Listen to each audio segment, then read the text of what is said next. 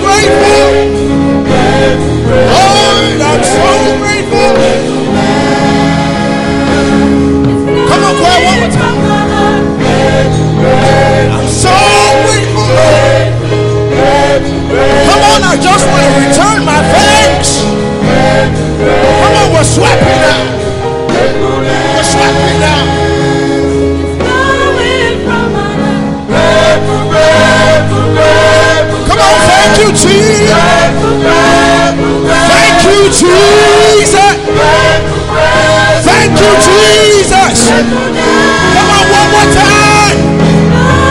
Thank you, Jesus.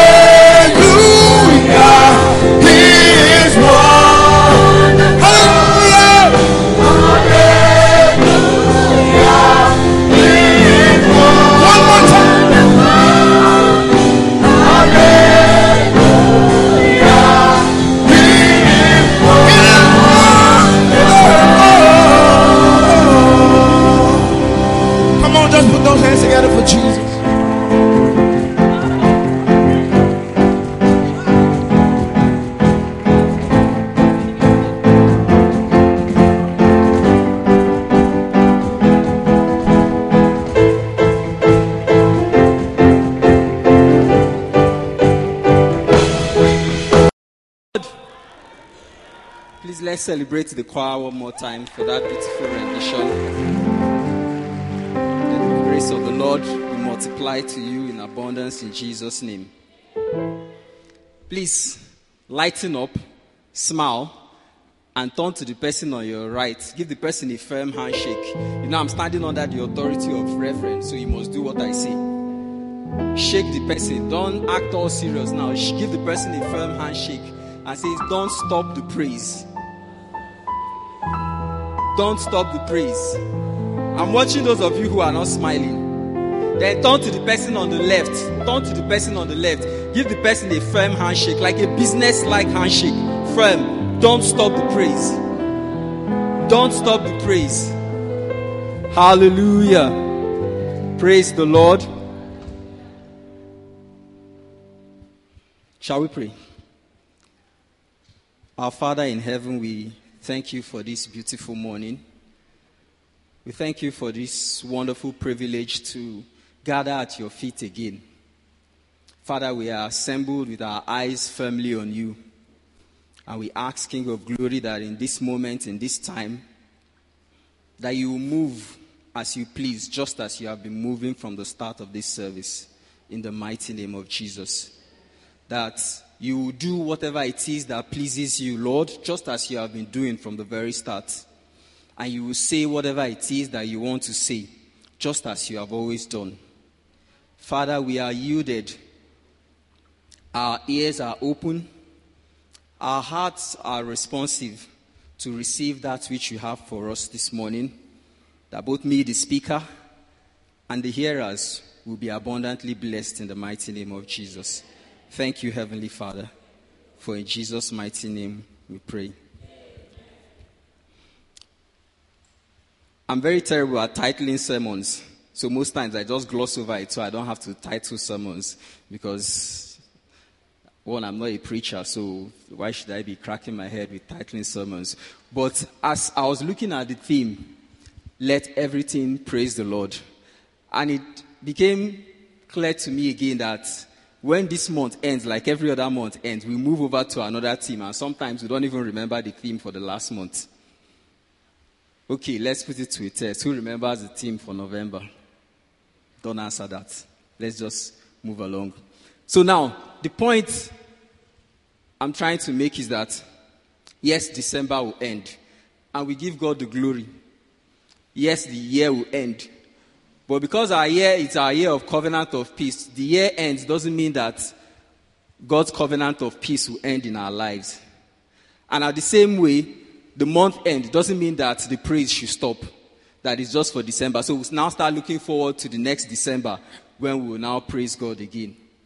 Because the thing is that praise is an expression of our love. Praise is an expression of our devotion it communicates to God that we revere Him, that we reverence Him.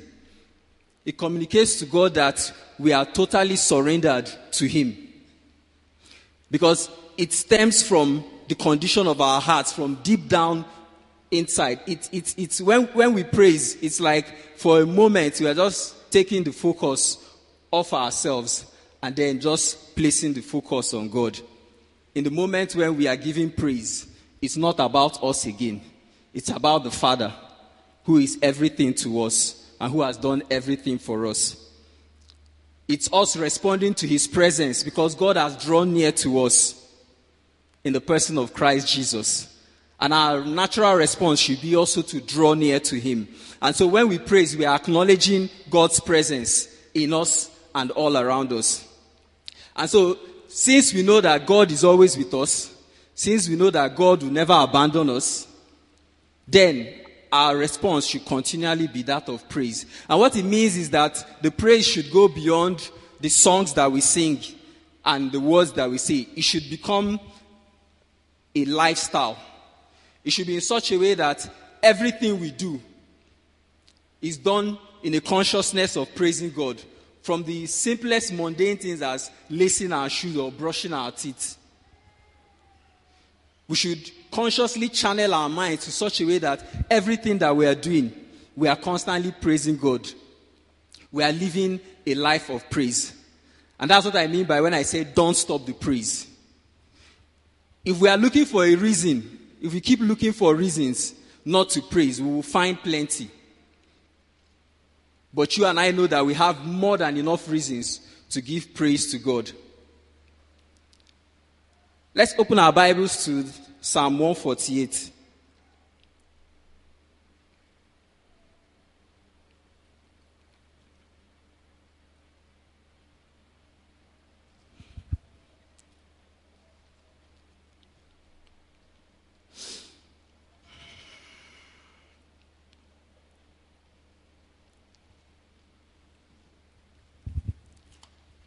I want to read verse 5. It says, Let them praise the name of the Lord, for he commanded and they were created. Let them praise the name of the Lord, for he commanded and they were created. Them includes you and I. He commanded and you and I came into existence. And no other reason for praising God trumps this reason, this simple fact that God declared and you and I were created. God said it, and everything we know, even the things that we run after, that God spoke a word and they came into existence. Let that be the number one reason that will just be playing at the back of our minds, so that at all times, in all circumstances, in all situations, we do not stop the praise. And you see, the thing is that what that means is it, it takes us to a place where praise is not a byproduct of um, what God has done for us, where it's not a byproduct of a fruitful life in Christ. But praise becomes the vehicle that drives that fruitful life, becomes the thing that propels us and pushes you and I into that fruitfulness. I just want to give us three charges today with three simple illustrations. Now, these, each and every one of these examples spoke one particular thing to me at different times because I've had an interesting year. I can say that most of the projects, things that I called projects at the start of the year, that I began to pursue and I spent resources, I spent time, I spent energy, I didn't achieve any of them. Has that changed God? Now, in fact, let me even tell you a funny one. It culminated with getting denied a visa by India. Yes, yes. In fact, when I even told Reverend, he said, India. So I became more offended than disappointed. And as I was trying to process all of these things in my head, each and every one of these stories just kept popping into my mind. I don't know how the Holy Spirit just kept bringing each and every one of them and bringing out important lessons that in that moment I did not, I, I just asked myself, what, what else is the option? Aside just giving thanks to God, what other option? What would be the option in this situation? I should go and kill myself, or I should get angry at everybody, or I should get angry at the counselor who doesn't even know me and probably will never see me again? No. So the first story I would like us to look at is in the book of Jeremiah. The book of Jeremiah, chapter 45.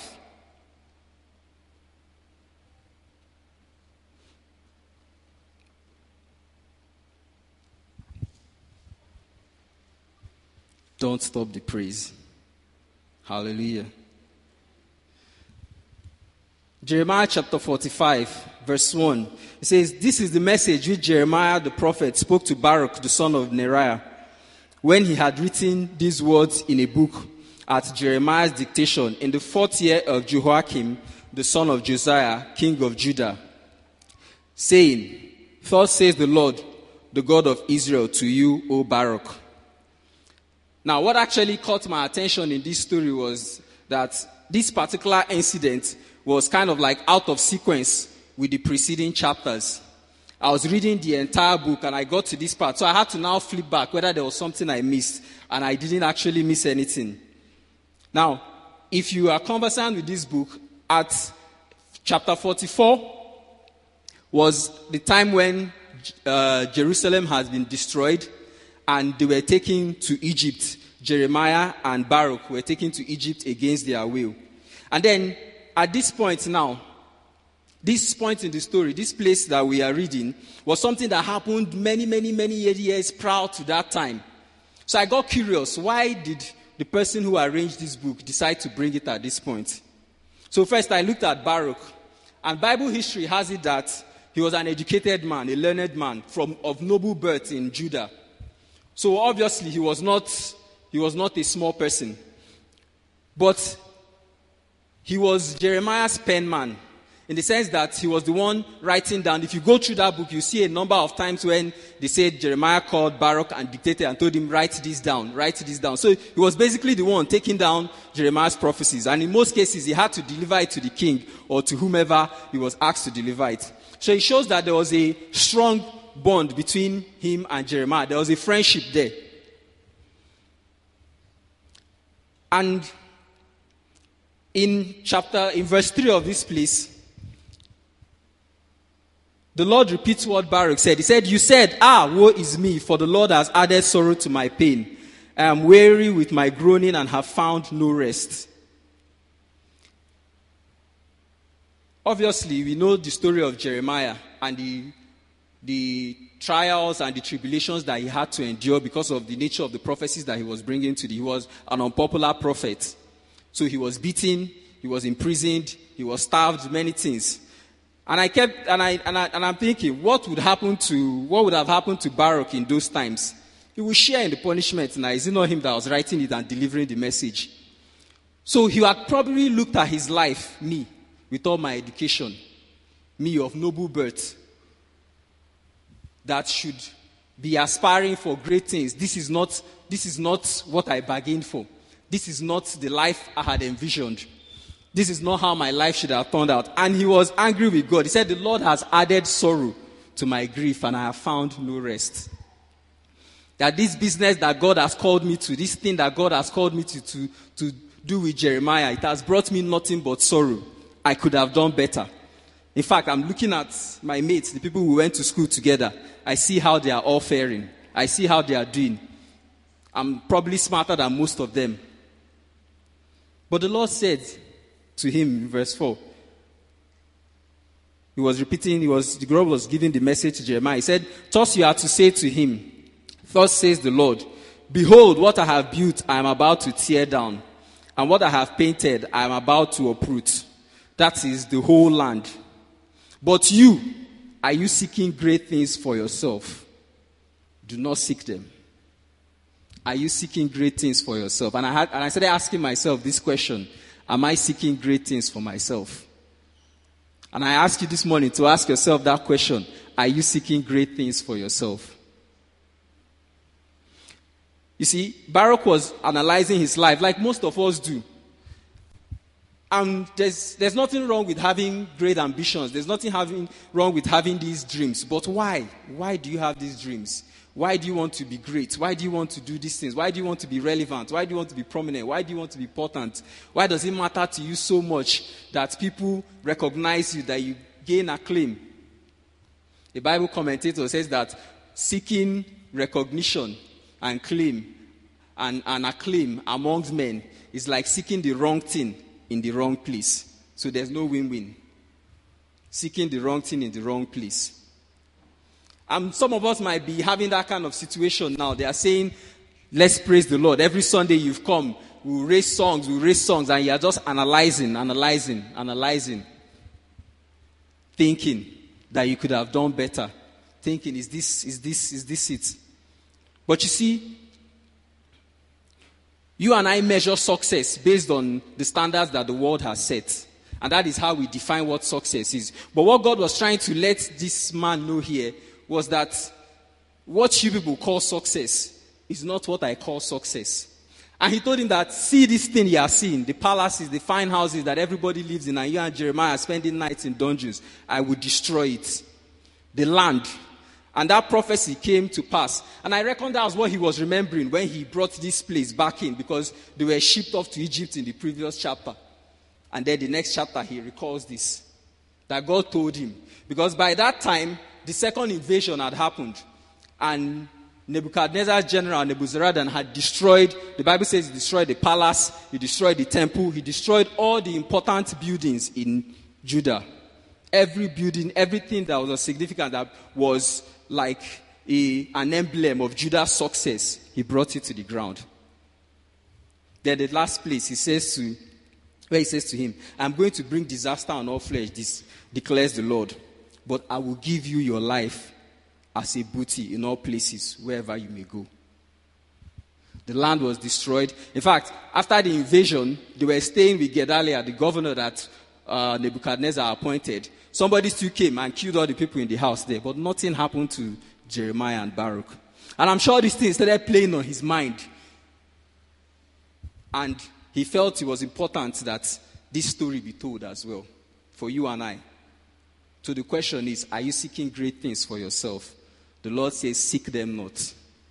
If you must desire great things, it must be according to God's will. The Bible says that we are God's masterpiece, created in Christ Jesus, which means each and every one of us has a unique calling. We have been created in a very unique and distinct way. We have been given different skill sets, natural aptitudes, and talents that all work together to enhance performance in various and different areas of our lives. So, my path is not your path. We must all find our path and do away with this looking at the standards of the world, looking at whatever. And the thing is that these days the church is not even helping. You hear so many preachers giving messages about every one of us must have our slice of the cake here on earth, that, uh, that we are children of the Most High God. But it's not what the Bible says. Yes, many will make it, many will be very successful, many, but not all of us will. And the sooner we get that into our heads, the better for us. And then we begin to look for our place in God's plan. Discover God's will for our lives. In Ephesians 5, the Bible says, not as unwise, understanding the will of the Lord. There's no blanket. The general will of the Lord we know is His word. But we need to read it, we need to study. So that you and I will pray and seek for ways that it applies to us. So that I'm not measuring my race with another person's own. And then when we are asked to give God's praise. We are not counting what God has done for us as we stay on the path that He has laid for us. We are measuring what He has done for somebody else. And that's exactly what this man was doing in the story. And God asked him, Do you seek great things for yourself? Seek them not. He said, I will take care of you. I will give you your life. You are alive today. Do you know how many burials I attended this year? And many I did not go for.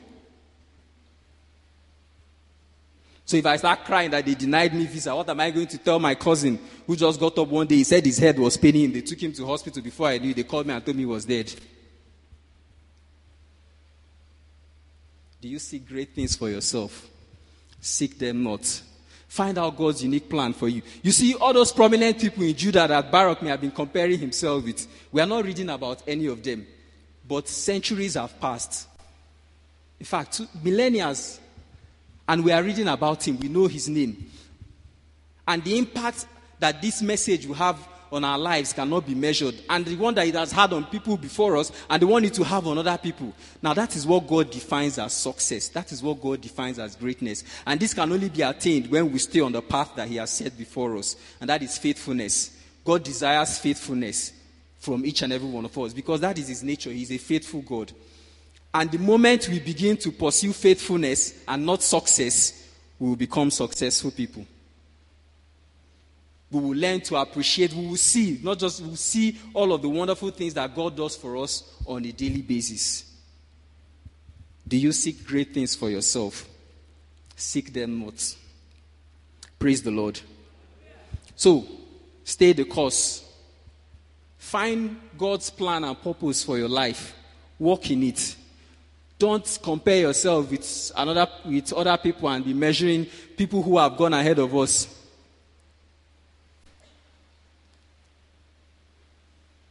People who have gotten to the apex of their careers, they did not get there in one day. And if you ask them, they have stories to tell. It's, it's a rough journey. And the thing is that God knows the end, so we must follow God who knows the end, so that we'll play the end game with Him. Baruch could not have envisioned that you and I will be reading this, but it's happening. I'm sure even Jeremiah probably did not even know that you and I will be standing here reading this. So, who is greater now? Those who lived in those palaces that were burnt and destroyed, or the ones that we are reading about now, that their words are stirring up faith in our hearts? Praise the Lord. Let's go to Acts chapter 16.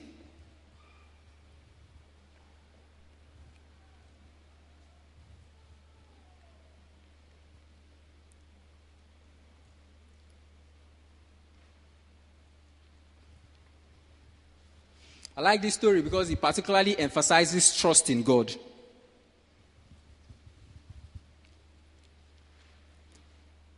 So we know the rest of the story, but let me just read from verse 22.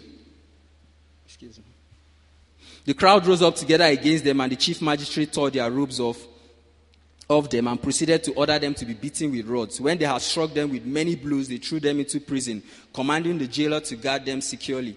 And he, having received such a command, threw them into the inner prison and fastened their feet in the stocks.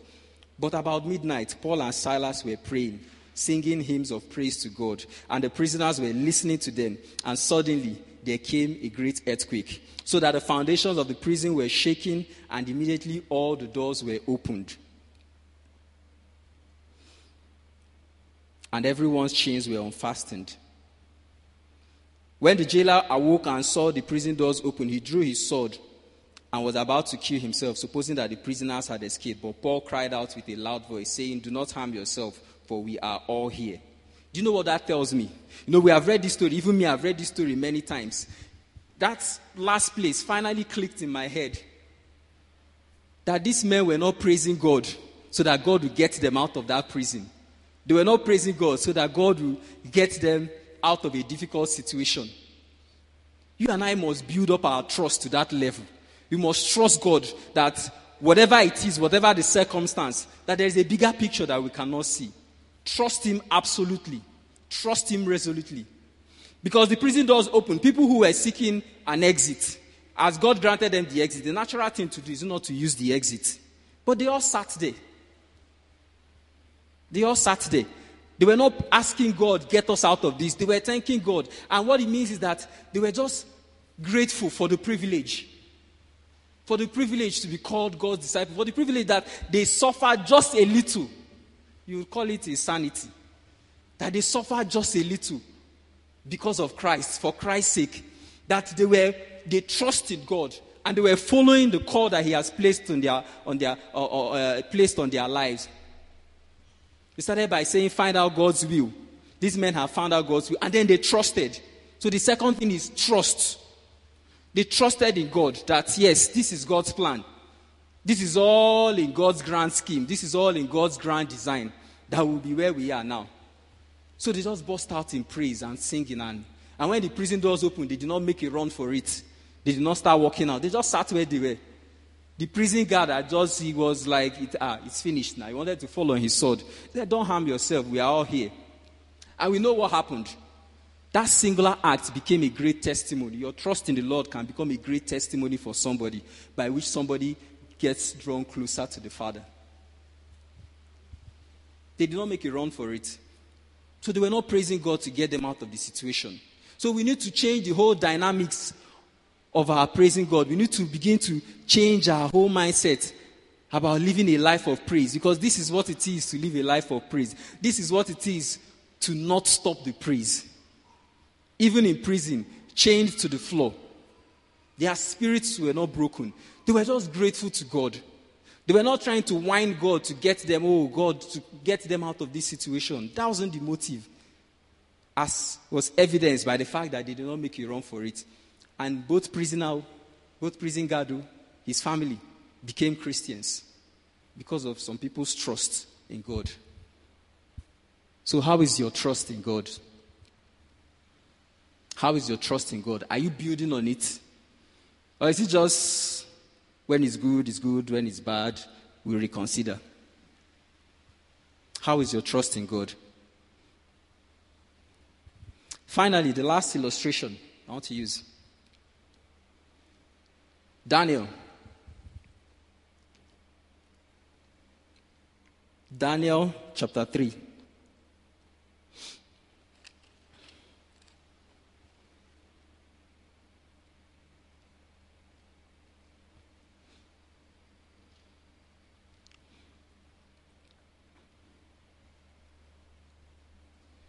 So I'll just read um, from verse 12.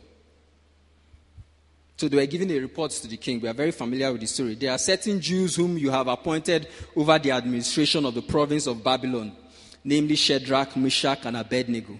These men, O king, have disregarded you. They do not serve your gods or worship the gold image which you have set up. Then Nebuchadnezzar, in rage and anger, gave orders to bring Shadrach, Meshach, and Abednego. Then these men were brought before the king. Nebuchadnezzar responded and said to them, Is it true, Shadrach, Meshach, and Abednego, that you do not serve my gods or worship the golden image that I have set up? Now, if you are ready, at the moment you hear the sound of the horn, the flute, the lyre, the trigon, the psaltery, and the bagpipe, and all kinds of music, to fall down and worship the image that I have made. Very well. But if you do not worship, you immediately be cast into the midst of the furnace of blazing fire. And what God is there who can deliver you out of my hands? Shadrach, Meshach, and Abednego replied to the king. I love this reply. O king, we do not need to give you an answer concerning this matter. But if you insist, it's just me that is adding that one. If it be so, our God, whom we serve, is able to deliver us from the furnace of blazing fire, and he will deliver us out of your hand, O king. But even if he does not, let it be known to you, O king, that we are not going to serve your gods or worship the golden image that you have set up. Now, I want you to think about this. Picture it, paint a picture in your mind. I know all of us like watching movies here. Imagine the way they portray those palaces, those beautiful palaces, where they, you watch all these epic movies. And you see the way the king is surrounded by so many people, and you see when they bring in people and the king is questioning them their countenance, their demeanor. Then just picture the boldness that these young men were exhibiting. And what it is is consistency, independence. Consistency, independence. We are familiar with chapter 1 when he said that they will not eat the food sacrificed to idols. The consequences there were not as grave as the consequences here, but they stood their ground there. That they know their God, they want to honor their God and they depend on their God. And now, fast forward, there's a different scenario. The consequence was death death by hellfire. And yet they stood. This one, they looked the king straight that we are not careful to answer you in this matter. We do not even need to give you an answer, but if you insist, this is our answer. Our God will deliver us. And even if he decides not to deliver us, which is his prerogative, by the way. Nothing spoil. Into the fire we go. So I, I, I was just trying to imagine how the room may have been that time. I'm sure if you had dropped a pin that time, you will hear it. Because both the king and his palace officials and everybody, they will be stunned, they will be amazed. And that's the kind of courage you and I have been called to exhibit. By consistently depending on God. Consistently depending on God because He never fails people who consistently depend on Him. He said, But the Lord is the God who goes before you. He will never leave you, He will never forsake you, He will never fail you. Do not fear, do not be discouraged. Deuteronomy 31 8. In fact, it was repeated twice there in verse 6. He said something similar like that. Do not, be, eh, do not fear, do not be dismayed. So you and I must be people who consistently depend on God. That is what it means to live a life of praise. That is what it means not to stop the praise. Staring death in the face, they consistently depended on God. And they made it known to everybody that God is their stay. God is their strong tower. God is where is, is, with God they stand. There are many variables in lives, in life, sorry. Too many outcomes. But the outcome is only known by God. And so if we consistently depend on the one who knows the outcome, trust that the outcome will be good so long as we stay on the path that he has laid before us. And so at the end of the year like this, when we are now taking stock and recounting, our minds will not shrink to focus on the trivial things that have happened. Our mind do not focus on the big plans, all those goals that we write out at the start of the year, there's absolutely nothing wrong with writing out those goals. Don't get me wrong. But it will not just be about those, it will be about how my life has praised God, how my life as a person has glorified God, how it's not just in the song and in the clapping, but in my conduct every day. God's name is being praised. In the decisions,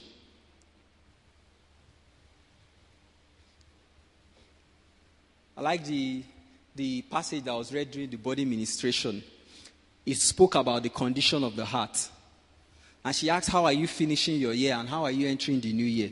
What is the condition of your heart? And the same thing was re-echoed again in the drama again. What is the condition of your heart?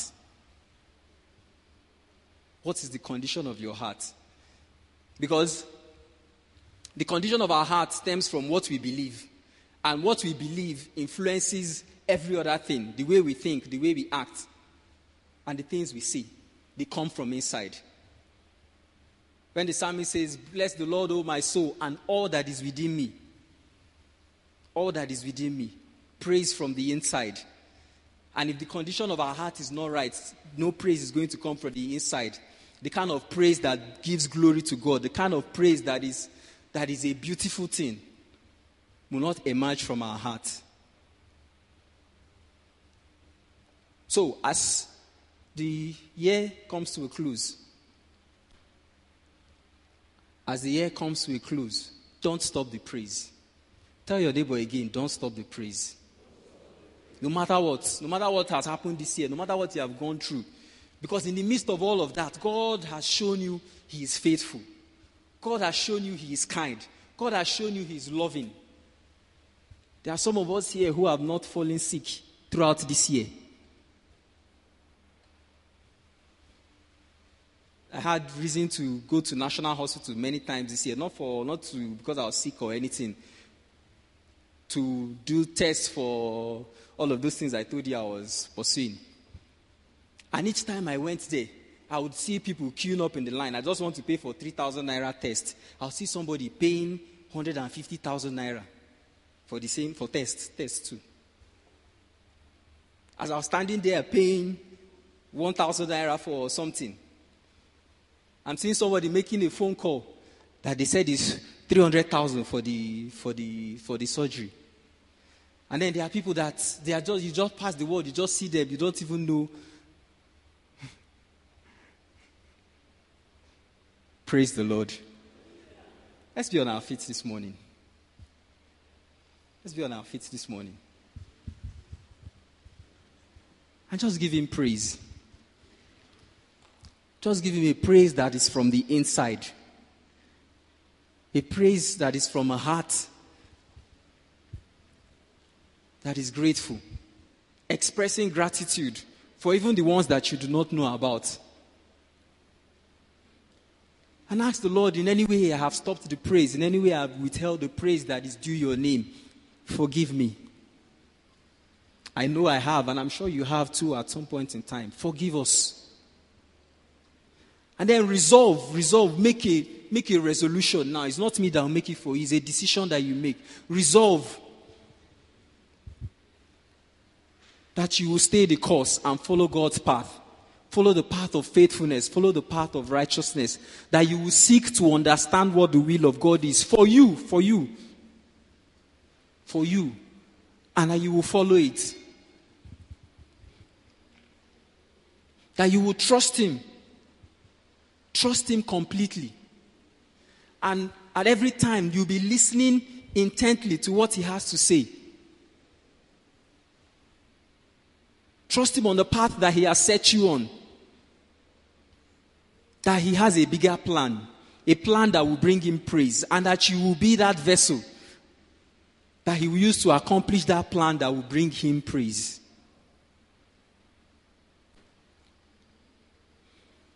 The Bible says that the Lord watches over the ways of the righteous. He is always there with us. He's always there with us. That we will trust in Him. Whatever the outcome, we will still trust Him. Even when the outcome is unknown to us, we will still trust Him.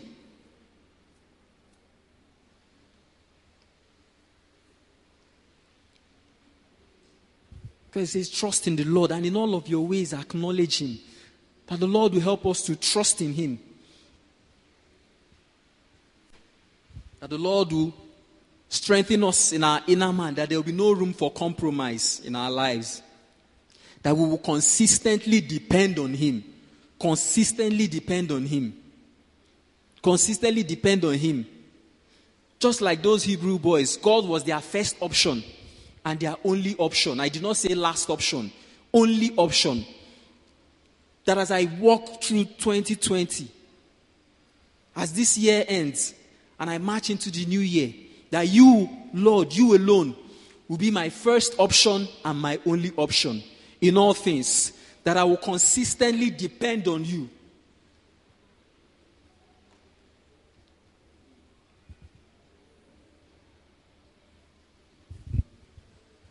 Depend on you, the vine.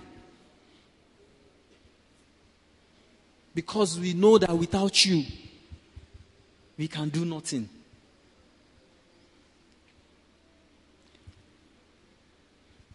That everything we will do, Father, that we will bring you praise. We will bring you praise.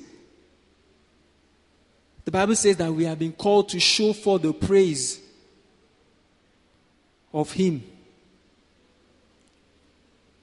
who has called us out of darkness into His marvelous light.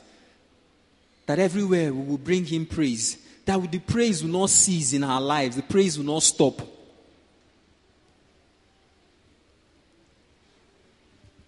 And that we will continue to see God's faithfulness as we pursue great things for the glory and glory of His name and His name alone. That we will humble ourselves at His feet and trust Him all the way. In Jesus' mighty name, we have prayed. And maybe you are here, you've not even begun this journey. There's no connection, there's no relationship. At no point in time have you ever yielded your life to Christ, said, Lord, I surrender. Take my heart, take my life, take all of me. Make me yours and use me for your glory. I don't want to continue stumbling in the dark. I don't want to continue going through the motions. For the Bible says, He who has the Son has life, and he who does not have the Son does not have life. If you are here and you've never given your life to Jesus Christ, if you are here and you've never, I'm not saying you've never answered an altar call, you've never genuinely, deep down in your spirit, you know that there is no connection. When there is true conversion, you will know. You will know. Something within you will just click, something will just be different. And you are here this morning and you've never given your life to Christ. Can you come and make peace with Him? Can you come and just kneel down here and I invite the pastor to come and pray with you. If you've never at any point in time made that decision to even get in line with Him, let alone to begin to know His will for your life, would you come?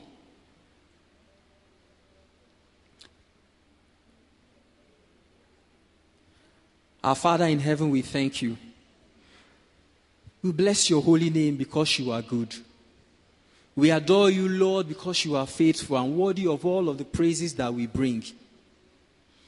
We ask, O oh Lord God in heaven, that these words we have heard, that they will find a home in our hearts and find expression in our lives. In the mighty name of Jesus. That will not just go and become forgetful hearers, but will be doers. Because we know from your word that the blessing is in the doing. Grant us grace, O Lord, to follow through to the glory and praise of your holy name. And that this year, Lord, will end on a glorious note with us giving you praise in everything that we do and marching into the new year, not stopping the praise for anything, with great expectations because of the eternal hope that we have in you through Christ Jesus. Thank you, Lord, for answering our prayers. For in Jesus' mighty name we pray.